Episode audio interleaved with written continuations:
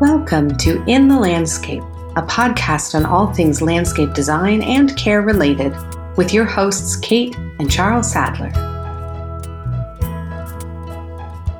Thank you for tuning in for another episode of In the Landscape. So grateful to all our listeners out there for supporting us week to week. And Mhm. for anyone who's found us, we hope you enjoyed today's episode. That's right. Welcome. And if you do, feel free to go back and listen to our back catalog because we often um, circle around similar topics. And so if we didn't cover something in its entirety, which how could you ever in one episode, we often come back to an idea, try to give more information. A lot of the topics in landscape design sort of inter interconnect. you Right. know? They're principles, so they support each other, they overlap. And it's also an ecosystem so that the plants, the organisms, and the materials that you're dealing with, we've had a few episodes on materials lately. It's all sort of working together. And then we inhabit the space. Right. And that, I forget what it was we were watching. It might have been a, another Monty Don episode. It was to Monty We take a lot of comfort in these stressful times. They are Mhm. stressful. Uh, we take a lot of comfort in old Monty Don episodes. Yeah, he was describing, I forget exactly, but it was a historic uh, English garden, a very large one. And he was explaining it was a stage set, more or less, which Mm-hmm. many gardens are, if you think of it that way. So without people, it's incomplete. Yeah. So people are almost the, no, if in a wild landscape, people are, it's, fairly- it's like we're visitors in Mhm, a wild mhm. landscape. It's, it's more or less complete without us. yes. But a design landscape is somewhat incomplete. Yeah. You think of a favorite Luxembourg Gardens in Paris. There's that low pool where children can rent sailboats. Mhm. I mean, that is so animated. There's people in lounge chairs. There's potted citrus. It's very animated. Yeah, absolutely. So I know there are whole podcasts that are dedicated to being fans of a show, which this is not. but um, but we certainly do. We're great fans of landscape writing and and photography and shows, and and so we Mhm.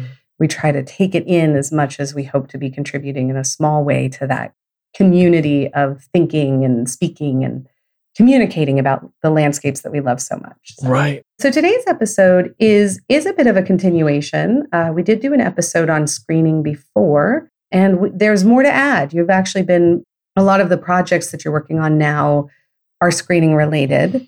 And essentially, it's a topic that's become a little bit more urgent for those who have a little bit of land to kind of call their own in their backyards uh, or front yards. That we're going to be spending quite a bit of time there in the Right. summer in some ways with our families in a more intensive way than we have ever before in some Mhm. cases. So the sleepaway camp, unfortunately, for those for whom that's sort of like a rite of summer, may or may not be able to meet in the way that it, it would normally. And so, you know, that's being replaced with the tent in the backyard. right. sleepaway camp in your own backyard, which we might try if we have a nice warm evening. I don't know. Mhm. It gets a little bit humid and buggy here, so that may not fly. But we did put the tent up once and it it just feels good. It's like this other it's amazing how you can create you can create a program in your space. So Mhm. we've talked before about our backyard which was this big empty rectangle, no shade to speak of. We had a we have a covered porch so to speak, so you could get out there. I think we'd get out with camping chairs when we moved in and Mhm. sit and look at the rectangle. But the more you sort of play around with the space, the more animated it becomes. Right. These certain different gathering areas, a dining area, a lounging area, in the sun, in the shade, and for an area to see the sunset. And the comfort we've talked about in our outdoor rooms episode is so key. So we had a shade structure that was it was there to help provide a space for us to gather in the backyard. We live near a couple of my family members, my mom and my sister. And so we have made a practice as a family of meeting in the backyard where we can still socially distance. Uh, Mhm. we just want to protect certain members of our family, make sure everybody's safe. So we are taking those recommendations seriously, even within our families, even though just because we're Mhm. not sure where our exposures may come come from. So we'd set it up so that it was, you know, next to the porch, but then that kind of obscured the view of the tree, the shade tree that you had planted. Oh, right. Yeah, it's interesting to experience it. Like with these movable objects, you can experience when something doesn't work. Mm, So when one program which was more shade, the shade structure. That conflicts with the view. In the view from inside, this shade tree is quite pretty, that it offers depth. So even when you enter the front door and you can see all the way through the first floor almost, you can still see the tree and it, it makes the backyard seem bigger. It gets animated with birds, light on it. Mm-hmm. Yeah, the birds are quite quite animated lately. There's a couple of mockingbirds potentially vying for territory, and a couple of cardinals that are making a, a big use of the backyard. So we ended up moving that shade structure over and kind of repurposing it. And you were saying now there are spaces that are in co- almost like conversation with each other. Oh, right. That when you have well, I mean, it's just very simple. Like with food, you think of bread and butter. I mean, on their own, I'm probably not going to sit down and like eat butter. and, it, nope. And not, not bread by yet. itself could be delicious, but bread and butter create they're more than the sum of their parts. Mm-hmm. And that so in design, there's that term that things are they speak to each other they relate to each other. And so when something's positioned, the shade, shade structure now is like nested and amongst trees and shrubs and it faces outward. It feels like it's placed with intent and it feels confident. So with good design, it should feel very intentional, not like, well, wasn't quite sure what you were doing there. Mm. The butter sort of missed the bread. you want it to be together. It looks very intentional. Yeah. And, and interestingly enough, even though we're sort of adding things to the yard, it makes it feel bigger. I think that this is true for staging a home when you're getting ready to move, mm. that it's mm. actually, with the absence of any furniture, it doesn't actually feel as big as maybe it is. Oh. And it's once you ah. have something in there to help, like, either draw your attention out to the far fence because now there's a shade structure and a conversation area there, or there's a scale that's kind of created in, in the area. So that's a little bit about the outdoor room, which was not what today's topic was primarily about, but this idea that we are spending more time in our in our yards if we have them.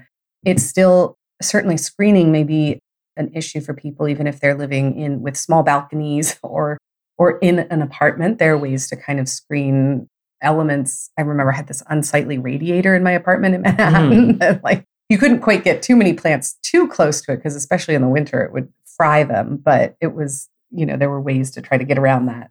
So today we're going to talk more about screening. We're going to make sure we've covered the design principles that really support good screening and then the planting considerations and just go a little bit further into depth than we may have in a previous episode. Right. Because they are, it's outdoor architecture, which has pretty distinct needs though. And so if those needs of sun and shade and moisture and air circulation are not met, then it's not going to fulfill your program goals. It's not going to provide screening. right. So it's really important from the beginning to to be very rigorous of no, this is actually shady. This plant is not for the long term it's not going to provide the screening you want. Now it might be inexpensive, readily available. There might be big pluses, but if it's not going to fulfill the goal, then it almost doesn't matter even if it's free. You know, even if that sometimes people will family members will will donate plants, or it happens all the time. Neighbors, if it's not the right plant, though, it's like a waste of time and effort because it's going to take time and effort. Well, let's start with one of the first areas that I think I certainly think of. Uh, I wonder if others do too. That the thought of screening to me means it's got to be this dense foliage. And then you get into kind of like a weird, dark hedge that's maybe on the border of the property that's sort of a monolith back there. So, how would you address that? This idea that it's got to be like thick and dark and imposing right. and substantial in order to achieve the screening effect? Yeah, that's a really good question. It goes back to what's the goal? And so to be very to be very nuanced. If you're at your kitchen window and you're looking out, I'm thinking of a house in New England that I visited. So you're at a kitchen window, you're looking out you're elevated. I mean, some houses in the Northeast, they're really, the first floor is really like the one and a half stories tall because you walk up, let's say five, six steps. So you might see over your neighbor's fence. So having a beautiful ornamental tree that attracts birds, that might be plenty. It doesn't, the screening, that complete enclosure, if that's the only solution, remember a fellow uh, landscape architect I used to work with. He would said, "If it's that bad, you should move." You know, like, that, that there's definitely a limit. So that complete enclosure with dark evergreens is going to have a negative side effect. You achieve this screening, but then you create this dark, unwelcoming area. And the other plants might suffer. Maybe there's not, maybe the grass is not going to be as full, or the other plants, or it's not going to be appealing to sit out there because it's going to be cold and dark. So there's, well, I guess with any, in a philosophical way, there's always cause and effect. So you might get the effect you want, but then it produces other negative effects. So it's, it takes, so sometimes you could pull back. We really don't need it to be that dense and that dark because it's going to have these negative side effects. So, what are some other principles we should think of as we're approaching the thought of screening? And and I, as I recall in the previous episode, which I admit I didn't go back and listen to per se, but as we're starting, as I'm trying to think where the overlaps are, you know, we talked about a lot about you know the view from the house, like making sure you do the study of kind of like what is it you're trying to obscure. Mm-hmm. But what are some principles within the planting itself that we should be thinking about? Well, the plants it's the selection of the plant for the sun and the shade. So is it is the plant suited? Is it going to be happy growing there? And that uh, could be shade produced by the other plants in the mix, right? Right. As you're starting to think of under maybe an understory, like that they're the different levels. And again, it's not just a single, maybe a single level of plant that is going to screen something out. Right. I mean, ecologically, a monoculture where it's just one plant. It exists in nature, but it's it's often very diverse. So that's beneficial ecologically. Artistically and design wise, the diversity is also beneficial. If the hedge is thin, but then there's a, sh- a shade tree, that that's beautiful, or that's flowering, or there's a lower story that are evergreen shrubs, and that's the diversity. It's like diversifying your risk in a way. If one plant is a little thin a certain time of the year, there's something else that's holding up. So at the end of the episode, we'll talk about the design principle in, more detail. But the one, the, the principle of closure. So that would be when you draw a dotted line, your eye sees a line. No, it's not a connected line, but you see a line. So that's that's an example of closure. So with screening, it can be the same and that it's its elements, shrubs, ornamental trees, shade trees, which create this privacy screening. Your eye sees if they're planted with intent and the spacing, if they appear to be grouped together and not random elements floating out in space, then there is closure. So it's, and it doesn't need to be as dense as you would imagine. It's yeah. often, but the spacing is important so that they need to relate to each other. I mean, if you planted, let's say, rose bushes and and then you started out with a with a young shade tree. So that's going to be a problem. The roses need full sun. The shade tree in the short term it's going to be tiny it might be tiny but eventually the roses are not going to have enough sun. So it's it's projecting as it develops what the characteristics are be are going to be when it develops. Right which is a principle we talk about a lot like get get into the landscape get out there and see what full sized versions are of the plants you might be considering. And as you talk about this design principle of closure and the thought that it doesn't have to be a complete row of very tall hedges in order to achieve the effect of screening. I'm thinking of one property we worked on in particular, and it was sort of the side yard that we were trying to create. Again, not like a complete closed off. I mean, if that's the case, just put in a fence, right? So, right. But in this case, and you can think, you can you can sort of think this through that often what we're concerned with is not not obscuring our neighbor's entire house. You know, it's like a lovely home next to ours, but we maybe want to shade uh, screen the window.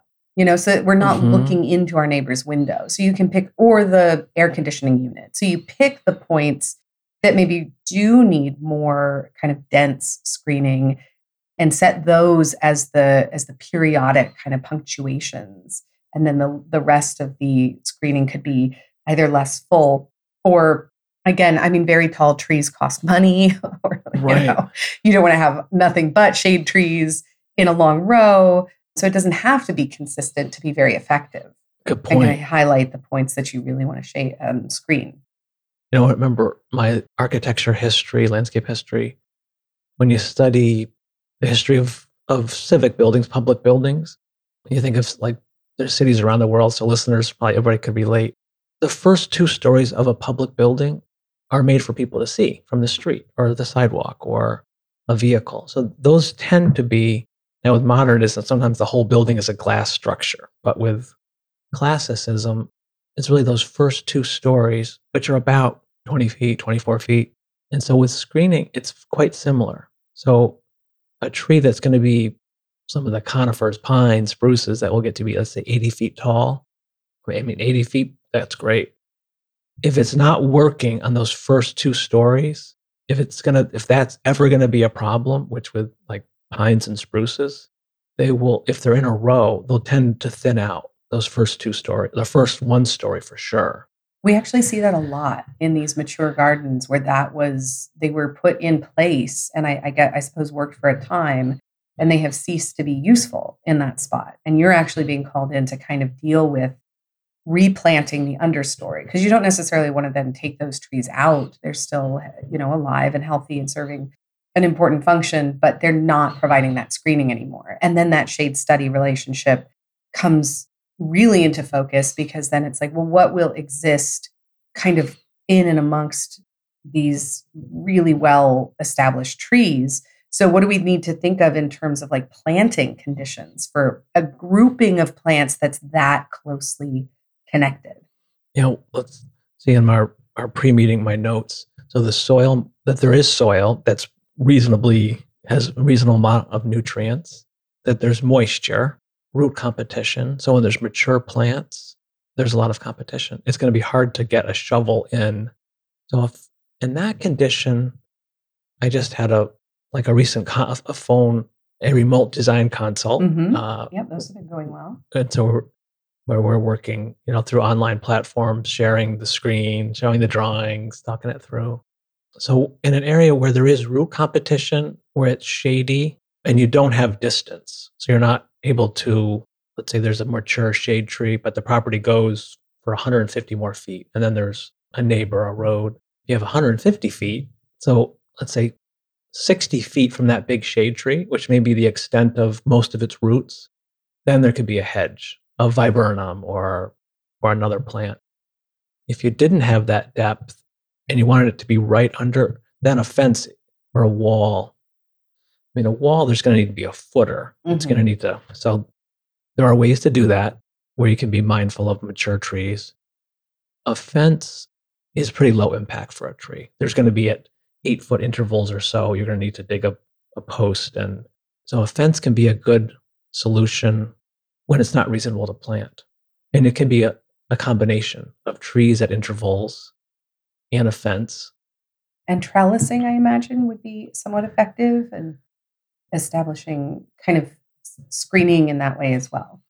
Yeah, good point. You know, a fence can be that's what makes me think of there's lattice like fences or so that would be where the openings would be maybe one or two inches. Then there's even a wider where it's like a window pane where the openings are six or eight or 10 inches.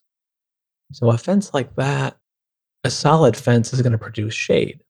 So it can be similar to a dense hedge. It can make a backyard dark. And the plants that are, if there's plants growing in conjunction with the fence, they might not have enough sun.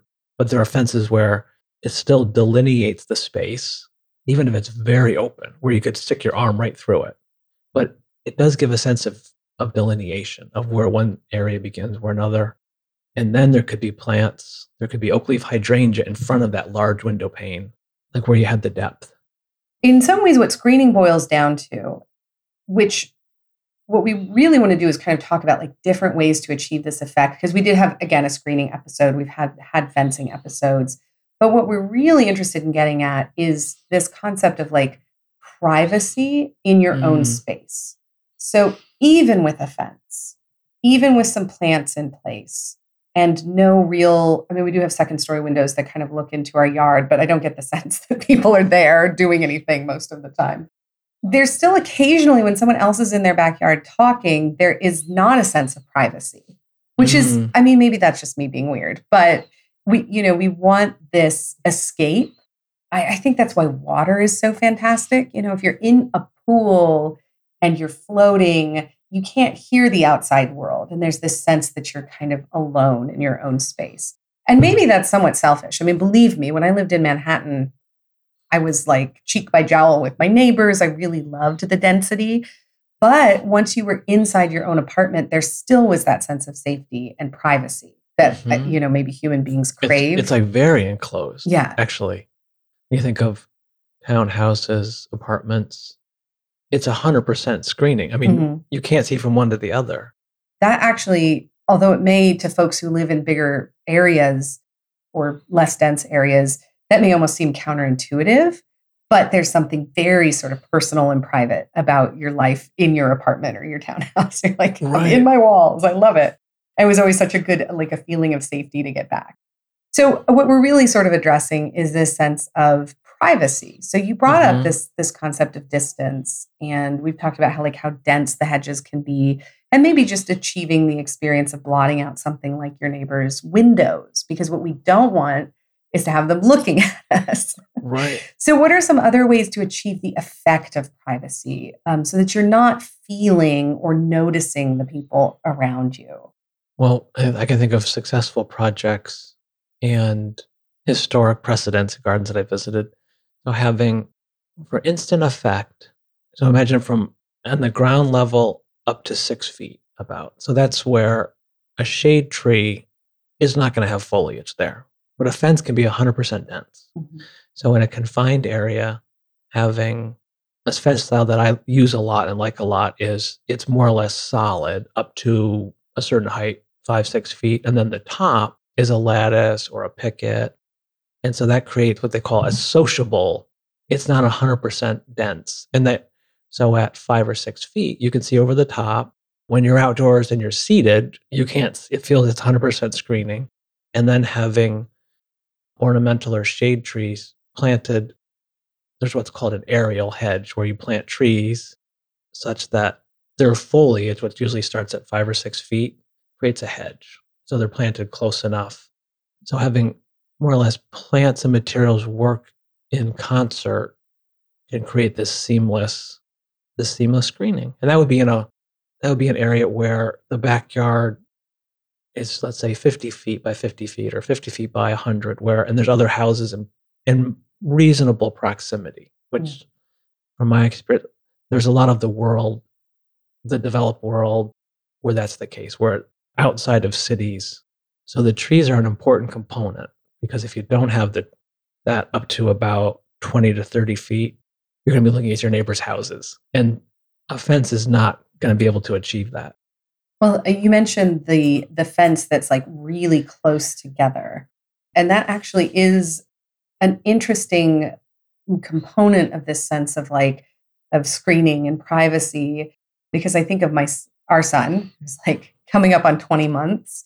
And you know the fences we have they just sort of warp a little with all the moisture around here and so mm-hmm. anywhere there's like a crack or a knot hole his little face is pressed spying on the neighbors who are in the backyard doing their thing.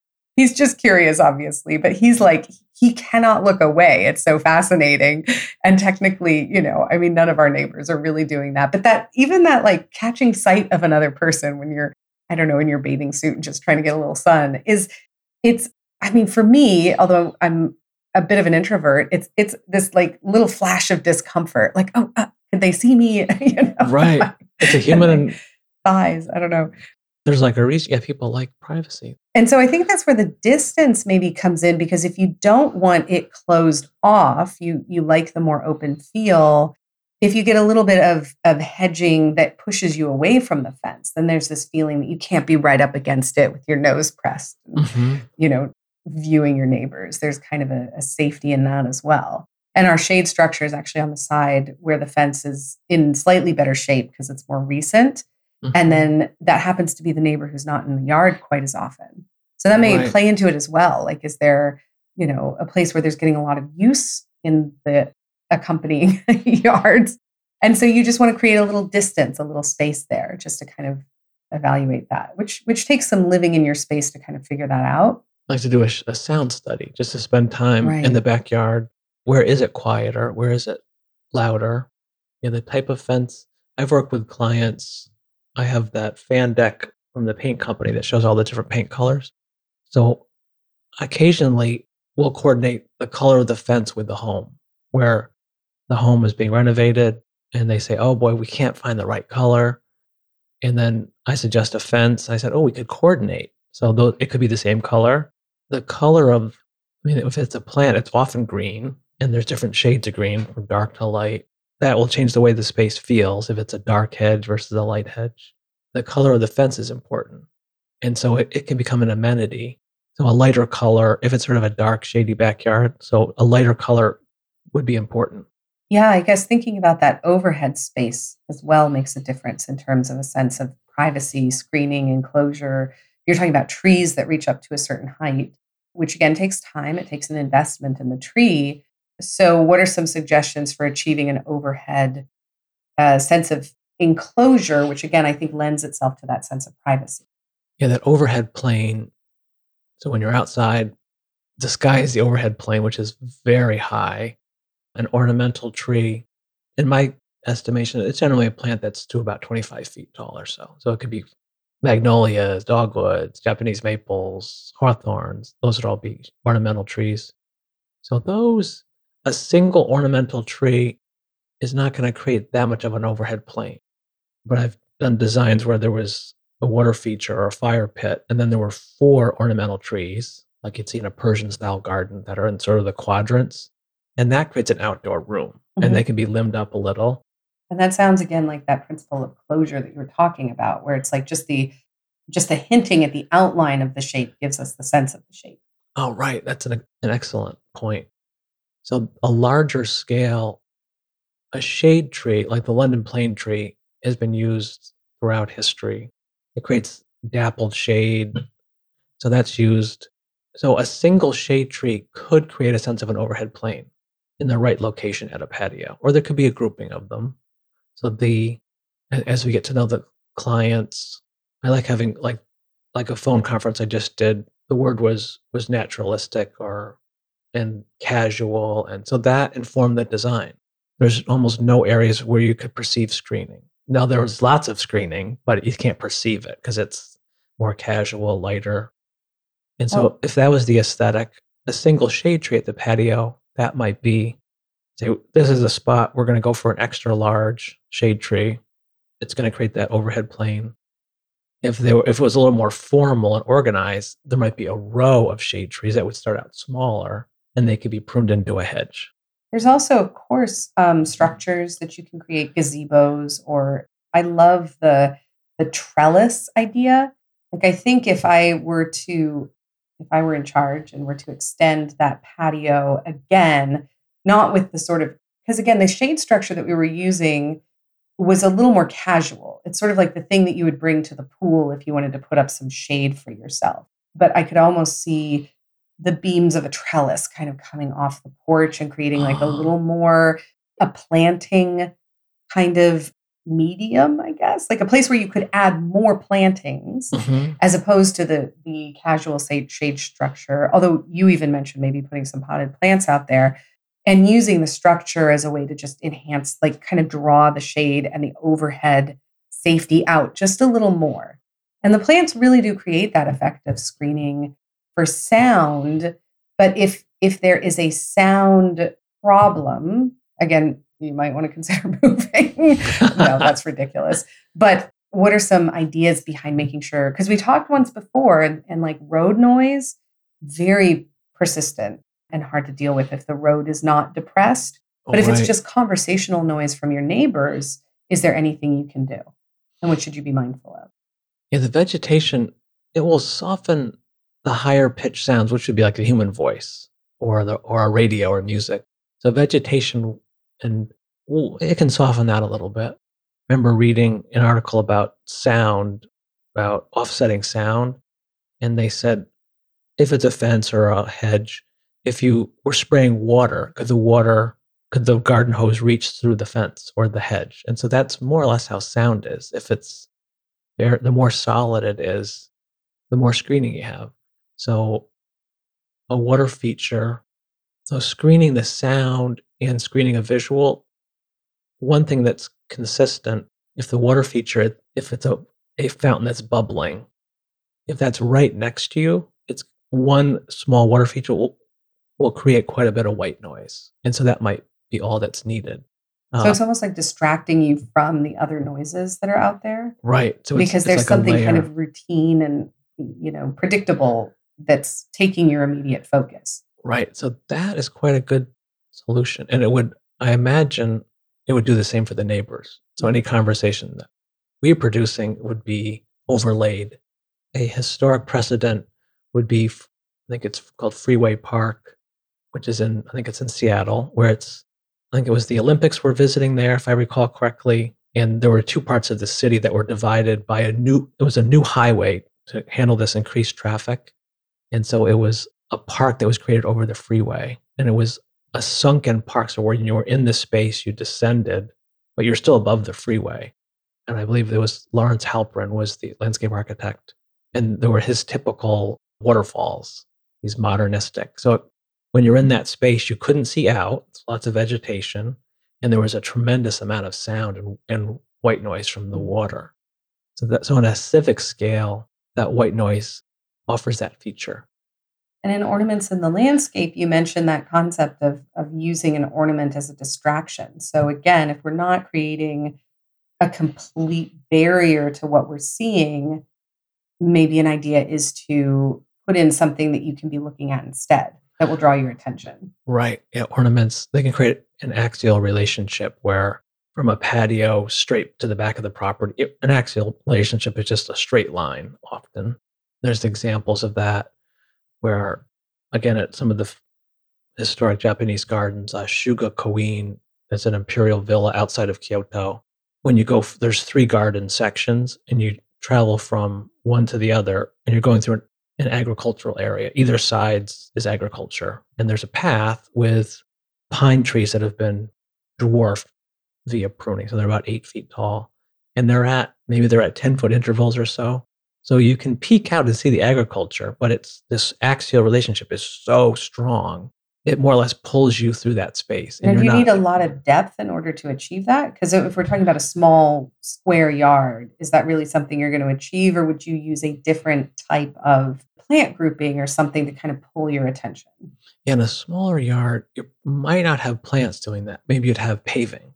So there'd be, think of square pavers set on an angle so it's like a diamond so uh, something like that can be quite can be quite striking. It's like, oh, what's this? And that that axial relationship could be through a paving material that would pull you to the next spot.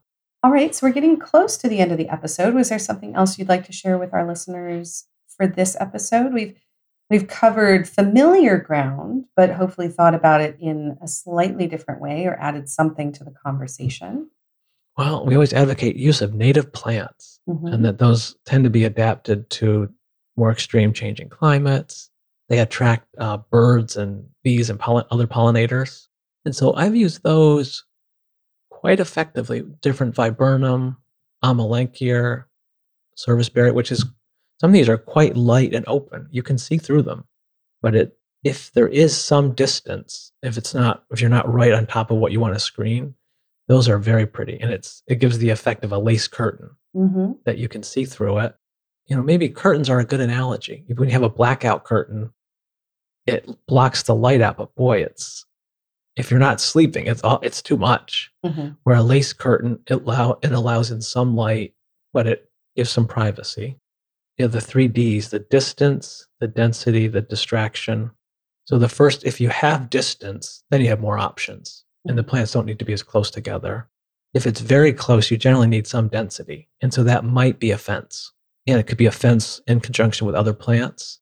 When you don't have the horizontal space, when it's a confined area, the screening plants can take up a lot of horizontal space. Mm-hmm. So a shrub that gets six feet wide in our particular backyard, six or eight feet, that would eat up a lot of the backyard. Mm-hmm. So we mm-hmm. planted some some palms that will get taller and provide some overhead.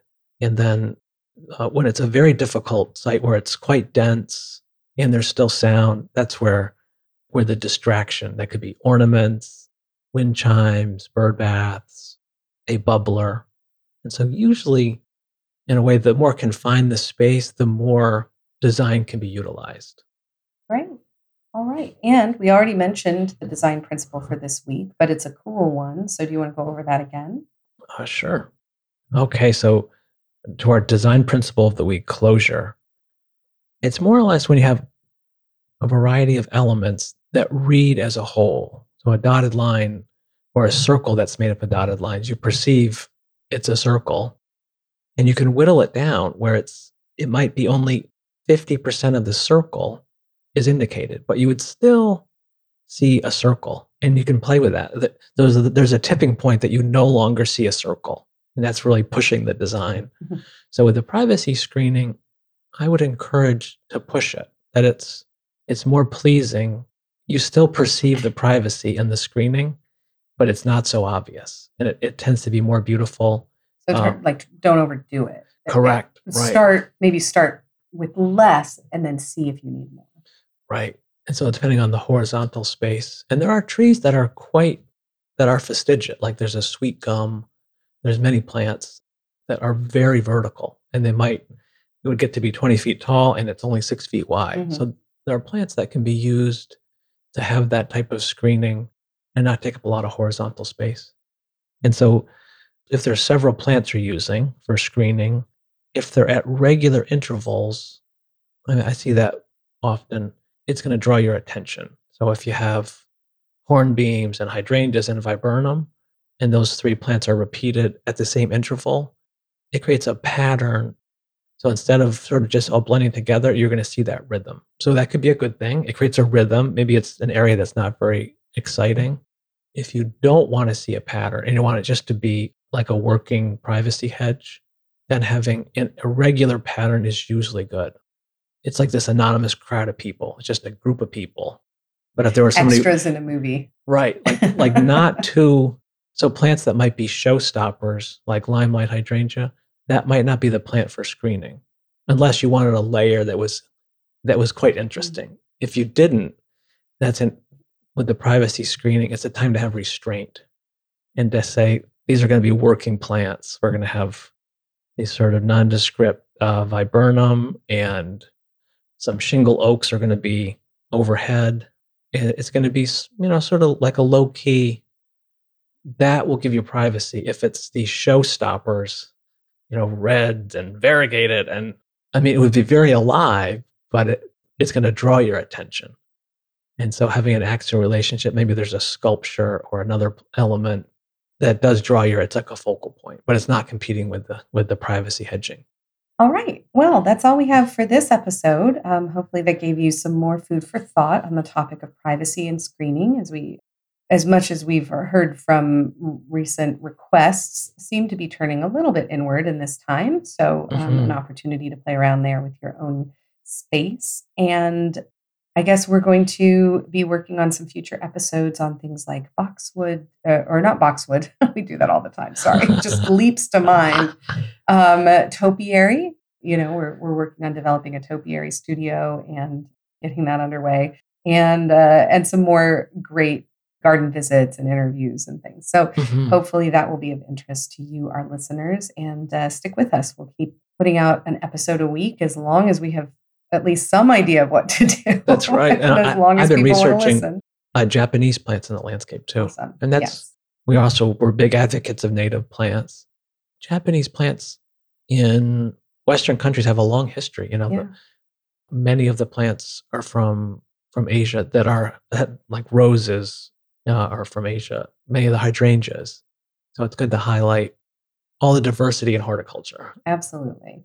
All right. Well, we do hope you have an opportunity to uh, connect with a landscape sometime soon in whatever form that takes for you. Thank you again for listening, and uh, we'll talk to you later. Thank you. All right. Bye bye.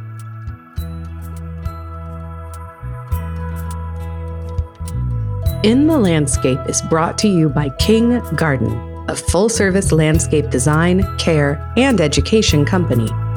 Enjoying what you hear on our podcast? We encourage you to subscribe, rate, and review wherever you listen.